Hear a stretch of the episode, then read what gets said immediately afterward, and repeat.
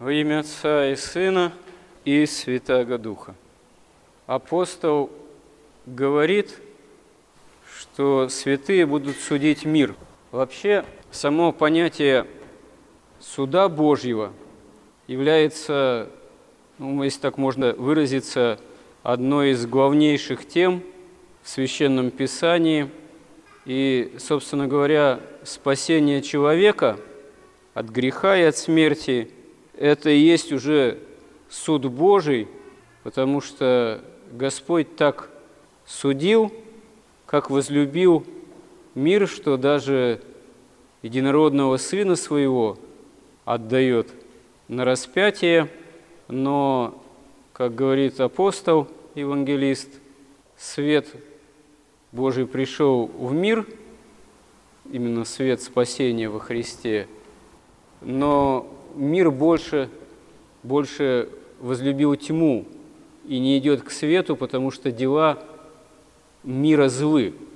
То есть э, вот выбор между спасением, между светом и тьмой остается за самим человеком. И это выбор в каком-то смысле не есть какой-то выбор по отношению, ну, если так можно выразиться, к некой внешней инстанции или внешнему суду, к статьям какого-то небесного уголовного кодекса, который человек может знать, а может и не знать, то не освобождает его действительно от ответственности. А это есть отношение к истине, которое находится в гуще самого человечества, потому что Бог, будучи истиной, становится человеком именно для того, чтобы человек обожился, вновь пришел в полноту общения с Богом. И к спасению, к жизни поистине все люди, все мы призваны именно по свободной воле. Человек может заблуждаться в отношении истины, но Бог делает все, чтобы человек постарался это заблуждение преодолеть. Хотя, опять же, это все по свободной воле самого человека. Можно сказать, что Бог никого не принуждает к общению с Ним, не принуждает к спасению. И человек, опять же, может вольно избирать то, что ему самому хочется, что для него является, можно сказать, приоритетным в этой жизни. Жажда истины, поиск истины, следование истине или следование э, собственным страстям.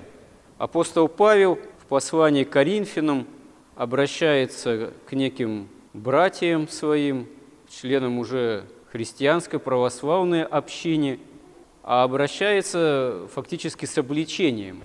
Он говорит следующее. «Братья, я писал вам в послании не сообщаться с блудниками, впрочем, не вообще с блудниками мира сего или лихаимцами, или хищниками, или идолослужителями, ибо иначе надлежало бы вам выйти из мира сего». Действительно, человеку, живущему посреди мира – невозможно как-то не общаться, не соприкасаться с представителями этого мира, которые живут по грехам и считают это нормой. И с этим ничего не поделаешь. Но это, можно сказать, общение такого внешнего характера. Но я писал вам, говорит апостол, не сообщаться с теми, кто, называясь братом, остается блудником или лихаимцем, или идолослужителем, или злоречивым, или пьяницей, или хищником – с таким даже и не есть вместе. Действительно, оказывается, еще в апостольские времена приключались такие парадоксальные ситуации. Некие, считающие себя христианами и по внешним же признакам входящие в общение внутри христианской общины той или иной, не оставляли греховного образа жизни, а пытались как-то это совместить. Иногда даже таким совершенно открытым декларативным образом. Но апостол обличает такой образ жизни среди самих христиан. И далее говорит еще, «Ибо что мне судить внешних? Не внутренних ли вы судите? Внешних же судит Бог. Итак, извергните развращенного из среды вас, как смеет кто у вас, имея дело с другим, судиться у нечестивых, а не у святых. Разве не знаете, что святые будут судить мир? Если же вами будет судим мир, то неужели вы недостойны судить маловажные дела? Разве не знаете, что мы будем судить ангелов? Не тем ли более дела житейские? А вы, когда имеете житейские тяжбы, поставляете своими судьями ничего не значащих в церкви.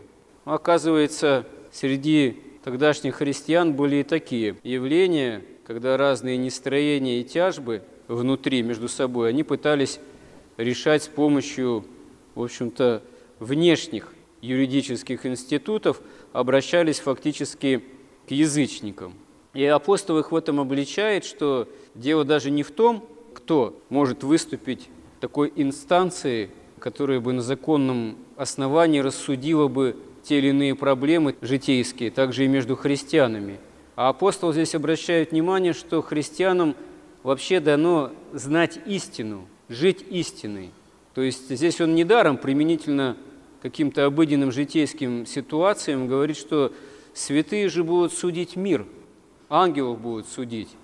То есть от Христа святые имеют рассуждение, знание, понимание истинное обо всем.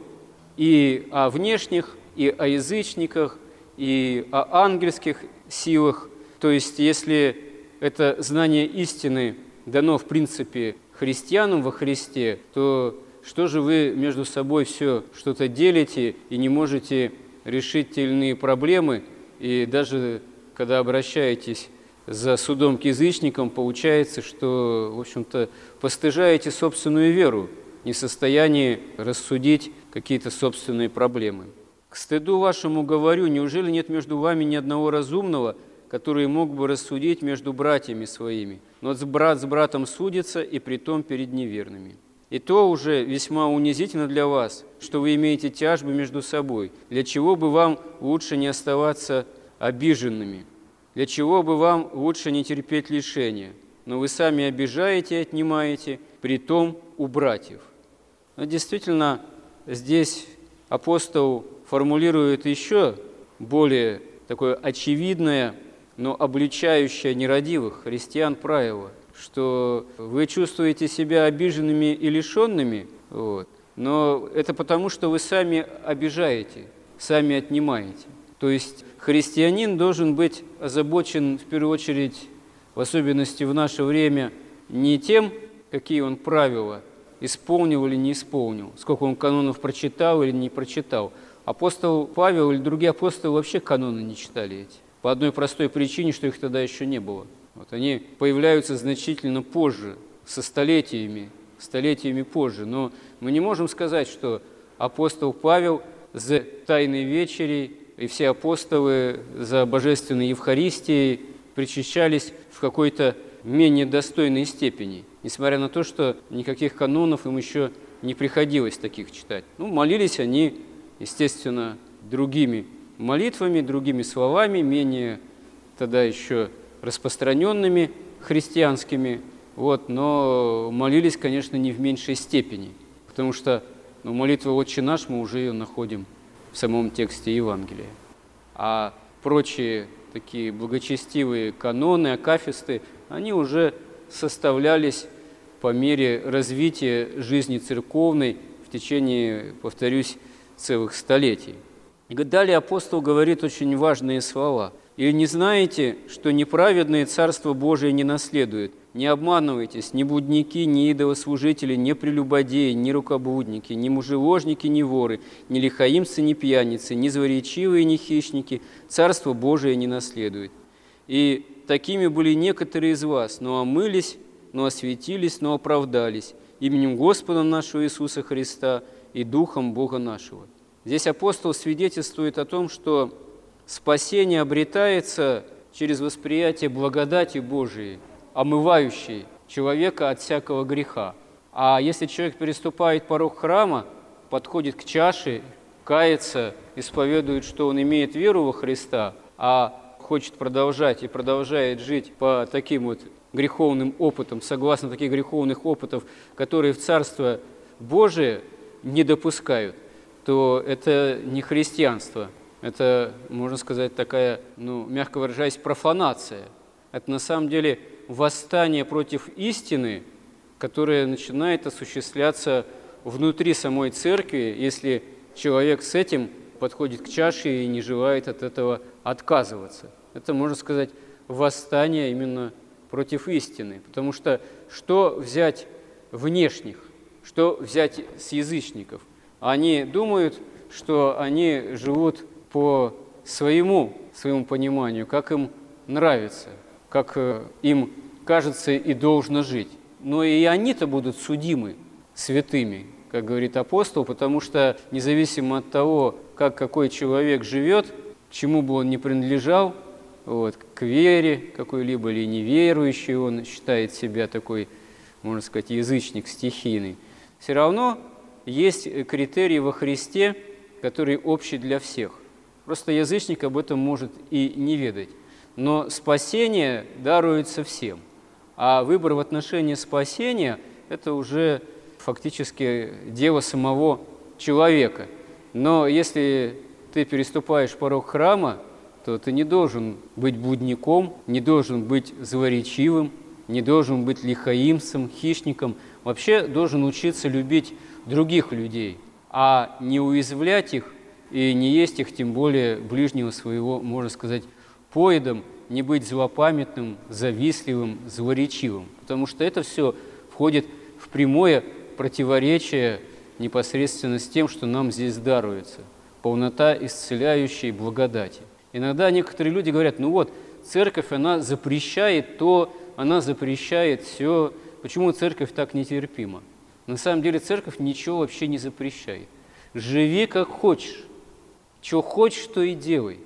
Никто тебя не преследует с проповедью, никто тебя за руку не хватает, никто тебя ни к чему не понуждает. Выбор остается за тобой самим, за человеком. Но если ты пришел каяться и приступаешь к чаше Христовой, и хочешь при этом оставаться блудником или угрызать ближнего, ну извини, ты что-то в таком случае путаешь в самых главных вещах.